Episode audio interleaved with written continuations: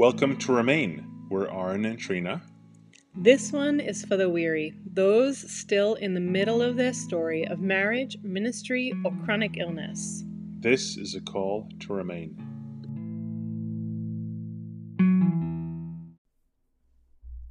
Hello. Hello, and three, two, one.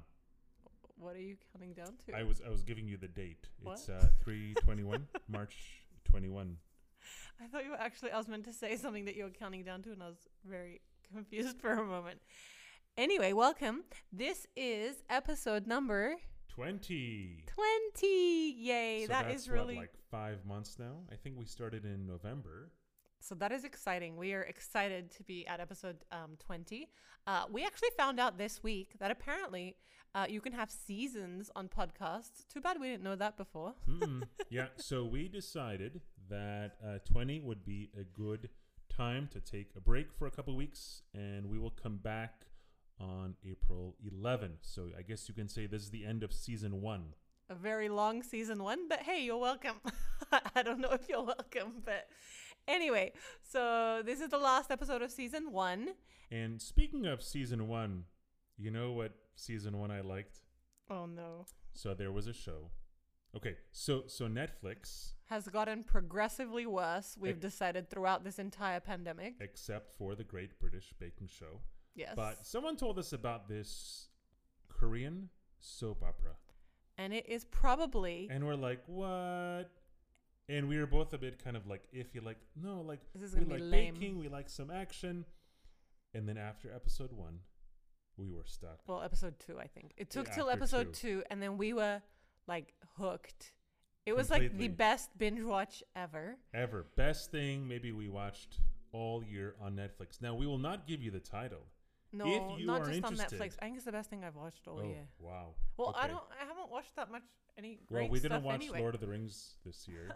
so, if you want to know what that show was, you need to email or give us a text because we will not announce it. We will leave you in suspense, but it was great. Sorry, that just came to mind when you said season one. Yeah, it was it was so good that it was very long, by the way, and I'm like already waiting for the day that we're gonna watch it again. So Korean soap operas for the win today. Um, You know, yeah, overall, I think it was a pretty good week. Is there any highlights you want to give from this week? well, I think the biggest kind of highlight was the fact that we celebrated six years since our um, since the what we talked about in episode 12 about our firstborn falling out the window. It was the six year anniversary of that. So anytime that that comes around, it automatically becomes a good week for our family because We celebrate. we do a big family fun day. That's kind of the thing we do. And so we went um, to a mini golf place that had just Mhm. opened up. We had amazing uh, faux nuts, which are like fake donuts. Then we will not tell you the name of the place. You need to call us or text us. It was great. It was the best. Are you just trying to make uh, people reach out yeah, to us? I know, so you I know, miss ho- so you know how many people are actually No, I listening to don't- this. No, no. So it was great. Uh, it was just kind of nice. It was good, different. We're also enjoying the new time.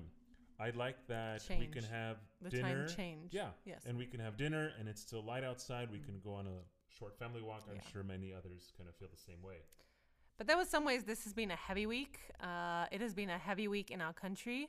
Uh, we've been very, very shocked and grieved with what a lot of the um, Asian American community has been facing, and so um, that is on our hearts and minds, and that really just does not sit well with us. So we've been praying about that. Um, and pretty saddened by that. So yeah, and we've also had some conversations with some friends who are just going through a very rough, overwhelming season, just kind of unsure of where things are headed. And so we've been able to just kind of sit um, with them in that. And for today, uh, we wanted to introduce you to uh, a new book, a good book. Uh, here and there, we mentioned some books we're reading. We've done um, a lot of different types of podcasts. You know, we re- um, recently we went over Psalm 24. Before that, we've talked about no, singing. Psalm 42, Psalm 42. That's what I, 24. I I was saying that on purpose so that people would realize and pay attention. I did it. I made a mistake on purpose. So, gentle and lowly by Dane Ortlund. Mm. Why why this book? What do you think? Why this book? Um, I think this book because it really fits with where um, I think what hurting people need to hear. Mm-hmm. Um, hurting people need to hear about a Jesus who is gentle and lowly with Mhm. them, who's not kind of, you know, tough or mean or angry or frustrated or just like high and mighty above like what they're going through. It's a Jesus who is with them, who comes into their pain, who is gentle and lowly. So, and, and I think sometimes we're tempted to give good advice to people in suffering, and what they actually need is good news.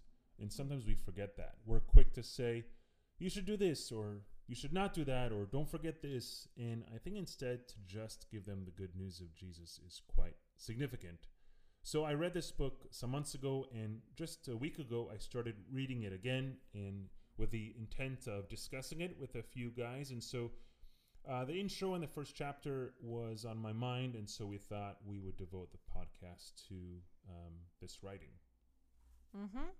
So I guess like one of one of the things that really stands out to me is about uh, maybe about two months ago. It was one of the first times that I kind of took a break from the kiddos, and uh, Aaron said, "Look, just just go get a coffee."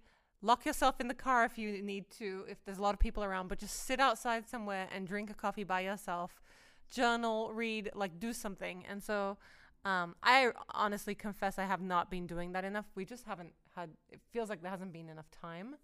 Um, but it was really good to just get away for a little bit. I bought coffee at one of my favorite places. I sat in the car with the windows open at a park. It was really nice. Um, but what I wrote in my journal kind of really puts into words something that I think I've struggled with for like a long time. I would say at least the last year and a half now. And it was kind of enlightening when I wrote it down. I was like, huh, that is so, like, so precisely describes my experience. And it ties into the theme of this book. That's why I want to share it. So I wrote, um, Lord, the quiet disquiets me. Lord, the quiet disquiets me. I want to sit at your feet, and yet the inner world of my soul is so loud and filled with just so much. Um, and that has really been a struggle for me. It has been very difficult to quiet almost that inner turmoil, that inner kind of uh, wrestling, that inner sense of like all these questions, all these um, just so much noise. And and to be okay with quiet i'm not okay with quiet. I really struggle with that. And i i know i'm not the only one. Um you know i've lived my whole life thinking i'm one of those people who's too much and i know that's a lie but i know there's others out there who feel like that who would just you know my emotions are too much i'm too much and so i find it very difficult to quiet my heart before god and yet that's what he's calling us into he's calling us into kind of the calm and the peace of his presence. And so I feel like this book addresses that in some ways. I, I think that quiet is really overwhelming, and that's why we can easily turn to distractions. Scary. So Yeah. as soon as we have a free moment, we go, you know, to the screen, phone, Mhm. TV, and whatnot, Mhm. so that we don't have to address that lack of quiet uh, in our hearts. Not Um, just lack of quiet, but almost like that quiet makes us have to look at the things, maybe the ugly things in our Yeah. lives that we don't want to look at. That what you said, we want to run away from those things. yeah. So, um, And it's so- yeah. Go ahead. Well, this is the, the book is based on this um, this very well known passage, and yet to be honest, I don't think we know much of what it means, and I think the the writing kind of helped. Matthew 11, 28 to 30. Come to me, all who labor and are heavy laden, and I will give you rest. Take my yoke upon you and learn from me, for I am gentle and lowly in heart, and you will find rest for your souls. For my yoke is easy and my burden is light. Now, who is this for? This is for those who labor and are heavy laden. Hmm. And in the book, in the ch- in chapter one, one of the things that he says, um, Dane Ortlund writes, you don't need to be, sorry, you don't need to unburden or collect yourself and then come to Jesus. Your very burden is what qualifies you to come. So, just this idea of like, you don't have to figure out that junk or that noise inside you or that weight, all those things that you're carrying, which, my goodness, I know what that feels like. You don't need to like figure out your life and then come to Jesus. Actually, no, your burden is what qualifies you to come to a Jesus like this, to who Jesus is. And and so he says these two groups of people: those who labor, those who are actively trying to um, make their life more smooth, trying to on their own strength fix and save the day, who are carrying all this on their shoulders. Those who are heavy laden, they are crushed by the weight of issues, um, and so this is for them. And this one, Did quote- you just say it's two groups of people? The the those who labor, and those who are laden? laden. It's also for the third group of people, those who are both, because I think I fit Ah, into that, okay. right? Those who labor and are heavy laden. So, hey, if you're both of those things like me, you still get an invite to the party. Mhm. Party? Sorry. Part party. And he says, Jesus Christ's desire that you find rest, that you come in out of the storm, outstrips even your own. Now, what did he mean by that? You you underlined that like wh- why? Wh- yes, I underlined that because when I read it, I literally choked up as soon as I read it. I just was like, I Why can't. Why don't you read it again? I can't.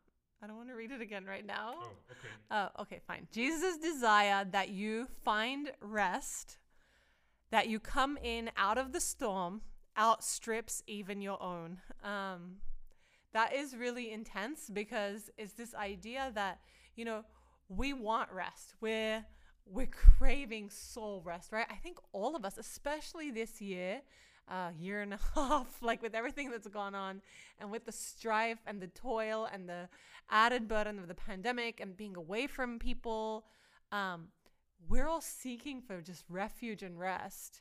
Um, and it's saying Jesus' desire um, for you to have that, for you to have that in Him, outstrips even your own desire for it. So that floored me. Like He's so loving and so kind in wanting that for us more than we want it for ourselves. When he says that he gives rest, we need that because we don't rest well. Uh, we assume that we need to work and fix and save, right? We assume we need to juggle all this or else we're failing. As Christians, we forget that the price has been paid and the victory is won. We, we assume it's on our shoulders, right? Maybe that's you. Or maybe you don't rest well because you assume that only after this project or this task, this event, this date, then then I will rest, right? Let me finish this. Once this week is over, once that is done, but we're always pushing the, the deadline and that idea of rest is just so far away. Mm-hmm. And I think maybe the third thing that you had kind of pointed out, Aaron, of why we don't rest well is because even if we physically rest, like let's say we're like, forget this, we've had it, we're going on vacation, right? And we go to physically rest. You go and you put your chair down and you sit at the beach for the day. Even when we do that and we physically rest, often we are not mentally, emotionally, or spiritually resting.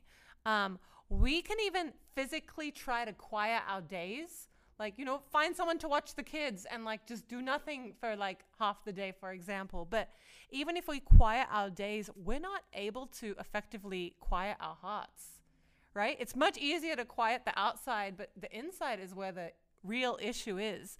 Um, so, like, yeah, maybe we need a vacation, but we actually need a whole lot more than a vacation. We need a rest that's much deeper. Um, it kind of reminds me of something my dad used to share with me when I was younger. And um, my dad always had these little stories and anecdotes that he shared. And one of them I always remember is he would share this story about, and he loved sharing it. He shared it the other day with my um, eldest on Zoom. And I was like, Dad, I know that story. But it was this idea of like, um, it's there's an art contest, and all these people are asked to like uh, paint a painting that represents peace, like rest. Oh, yeah. I I, lo- I just always rem- this reminds me of dad. And so shout out to my dad. I love you. Anyway, so like it's this uh, picture where sorry. So all these artists go off and they're all drawing, uh, painting uh, images of rest, peace. And so when the judgment comes, the judges are going around, and all these artworks really look like they're trying to capture like peace. The colors are like muted or like very like light, and um, everything is all looking so calm and happy in all the pictures. And there's nothing like, you know, jarring or offensive, nothing dark, nothing dreary. And then that's how all the paintings are until they come to this one picture, and it's this one picture and that picture is turmoil. It's literally a painting of like this crazy storm, um, a tree like fallen down, broken, waves crashing against a rock. Like it's it's and it's very dark. It looks like there's lightning um, ripping through the sky, and um, the judges are standing there looking at this and thinking, "This is not rest." And so they kind of they find the artist and they bring him and they're like uh dude like what is this? Like explain what how this is peace. And it the story goes that the artist points out that there's this tiny little bird um, sitting on the tree that's like fallen down and broken in the middle of the storm and the bird is the artist said that bird is just sitting there and he's singing. Like he's he's at peace no matter like what's going on around him. And i think it kind of reminds me of this like that is what's so hard to do. It's so hard like to find a rest that no matter kind of what is going on around us our soul can be at rest. Isn't that crazy that idea? Uh, it is. And this is so foreign uh, to me. It's it's very kind of convicting that as you're sharing this idea right that even though um, what peace looks like and what rest looks like, and, and how sometimes even when we're resting on the outside, we're not resting on the inside. Mm-hmm. As you were sharing that, I thought of three, uh, and if I keep thinking, I'll think of more examples. Three examples where I was on vacation or at the beach and I pulled away for a moment and I was writing some notes on my phone related to work, oh, no. kind of a vision statement, mm-hmm. ideas, because my mind was still buzzing, right? I'm. Hmm. We were swimming somewhere with uh, our son, or I was at the beach, and I was kind of just pacing on the sand, just writing notes, and I don't know why, but it just shows how messed up, yeah, you know, our heart is. And so, for those who are laboring and they're heavy laden, those who are hurting, this is a passage that reveals the heart of Jesus. And in the beginning of the chapter, he emphasizes that out of all the chapters in the Gospels, we see one reference to the heart of Christ. Now, there are a lot of different doctrines about the nature and the work of Christ, essential, incredibly important. But here we see him. We see his person. We see his heart. This is what drives him. This is what directs him. And so the passage mentions two words gentle and lowly. Mm. Um, he writes this about the idea of like gentle, how Jesus is gentle, like what that means, what that looks like. He says Jesus is not trigger happy, not harsh, not reactionary, easily exasperated. No, he is the most understanding person on the universe. The posture most natural to him is not a pointed finger but open arms. Okay, let me read that again. The posture most natural to him Jesus is not a pointed finger but open arms. Do you believe that? Maybe someone needs to hear that like a third time, really. Maybe just to like sink into your heart. He is the most understanding person of the universe. The posture. Now, the, the problem is that we believe that. We believe he's he has a pointed finger, right? We believe that he's disappointed with us. We believe that he's um, just tolerating us or that he's disappointed in saving us. But the posture most natural to him is not a pointed finger, but open arms. And, and he says that he is not just lentil, uh, gentle, but he is lowly. And when we talk about lowly, it, it, it points out that he is he is able to be to come to our level. He is accessible. He is approachable. He is understanding. So that means that you will never have a day where Jesus looks at you and kind of says, I have no idea what you're going through. Mm. He's able to come to our level no matter what it is that you are facing, that you have done, or that has happened to you uh, today and this week. This means that his gentle embrace, the author continues, is never outmatched by our sins and foibles and insecurities and doubts and anxieties and failures. He can't ungentle himself toward his own any more than you or I can change our eye color. It's who we are. So that's who we are, and this is who Jesus is. He, his very heart, if we did a x-ray on his heart, we would see, right, his heart beating with gentleness and lowliness. Mm. Sorry, I think on that, just that idea of what you were just sharing about gentle and lowly, you were saying the other week something about um, how this is like the opposite of like a lot of Christian literature that you see out there. A lot of Christian literature out there is this idea of like, you know, be strong, like um, leadership power, like kind of like um, these big kind of things that kind of like looking at, um, yeah, like being powerful in Christ rather than oh, I was saying yeah, how there are so say it. many books out there on like leadership or biblical leadership. Um, how to be a good leader, right? How to lead well, and, and this and that. And I was not saying, that they're wrong. no, no, yeah. not that they're wrong, but I was also pointing out that you don't really find books on biblical servanthood. or like about being weak as a Christian. You were saying that, like, Yeah, being weak is strange and not really acceptable. I mean, there's a book on, on weakness called Weakness is the Way, and that's definitely another week's episode. But we shy away from weakness. We assume that we need to be tough and strong. Um, we don't know how to handle weakness in the Christian life or in the church. and yet it's kind of the opposite of what Jesus is here. Like, not that I'm t- not saying Jesus is weak. Jesus is powerful, but his heart being gentle and lowly. Like he comes like a servant leader. He doesn't come like this. I'm gonna rule over you, kind of. Yeah, and that's why it says in Mark 10:45 as I think the key verse of that gospel, for even the son of man did not come to be served but to serve and to give his life as a ransom for many. Um, so he came as a servant and we are called to serve. And there are many verses about serving, not too many verses about leading, you know, from a place of like mighty strength and authority and so on. And so, if he has a gentle and lowly heart, um, we need to uh, strip away the onion layers of false teaching. We need to kind of unlearn and kind of strip away that smelly onion layers. Do you like the metaphor? Good. Yeah. Okay. So, so Smelly onion Um, layers. I love it. w- w- there's a lot of I think de-learning and unlearning that we need to do. Uh, a lot of weird assumptions we've bought into because I think on the one hand, our theology is not always on the same page as our practical daily theology, right?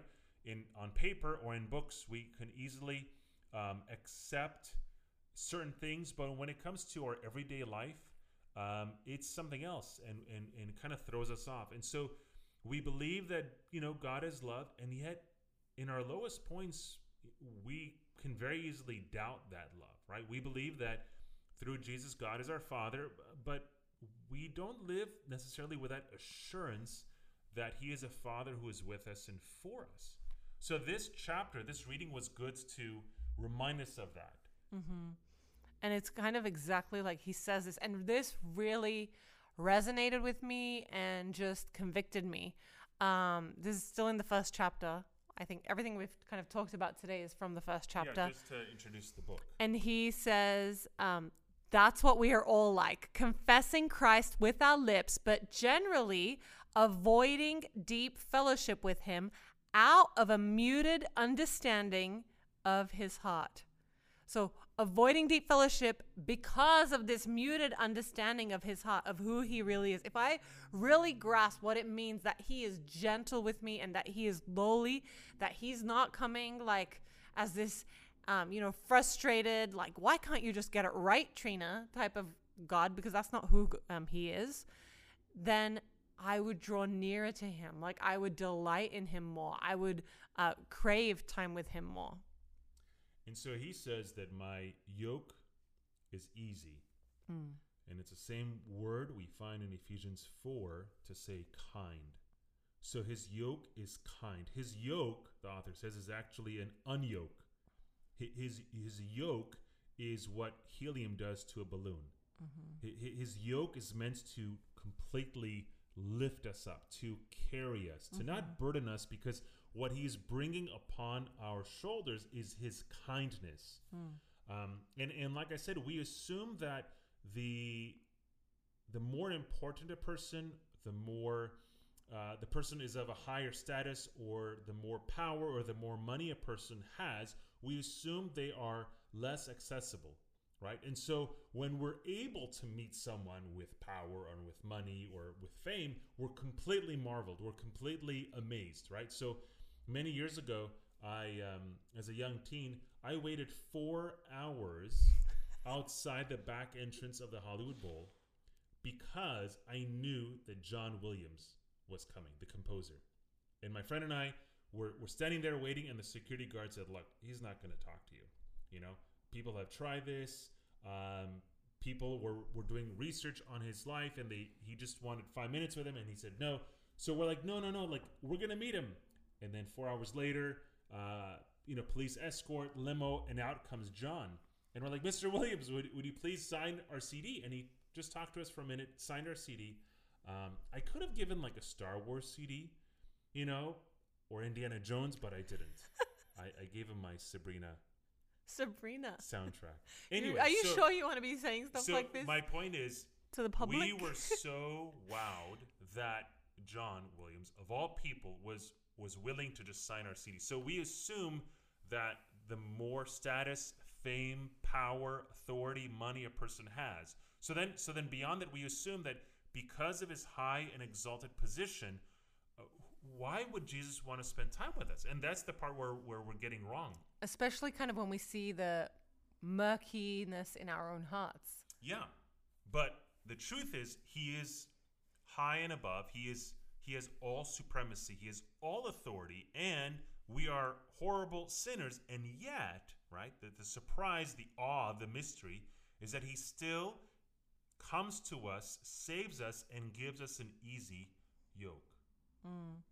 Um, he says near the end of this chapter uh, that we naturally think of Jesus touching us the way a little boy reaches out to touch a slug for the first time, face screwed up, cautiously extending an arm, giving a yelp of disgust upon contact, and instantly withdrawing. And what he says is that this is not how Jesus responds. Um, he says, We picture the risen Christ approaching us with a severe and sour disposition. And so his whole thing is if we are picturing Jesus like this, this is not true. And this is why we really need the Bible to remind us of who he really is and what he's really like. And he is someone who is gentle and lowly. And especially as we prepare our hearts for Passion Week, which is going to start in a week, we encourage you to read the Gospels again to understand that this is the heart of Christ. Yes, I have one bone to pick with this book. Only one. He used the word foibles. Really? That's how you're going to end this? I just Tell me. did. Foibles? Who who Mhm. says that? It's like an old English word. And it it it just didn't make sense to me that he used that word. And I was like, uh no, he did Wow, not. I was ending on this high note. He did not just say that. encouragement, Passion Week, and sorry, it seems we have a foible in, in this episode. A foible, yes. It's a minor weakness if you didn't know, or an eccentricity in someone's character. But see, this is how I know it's an old English word. It's also the weaker part of a sword blade. Okay, so if you need to talk to someone, if you need to reach out to us to talk about foibles or healthy donuts or Korean soap operas or jokes aside, or to learn more about this book, please reach out to us. We hope you have a great week. Happy Easter.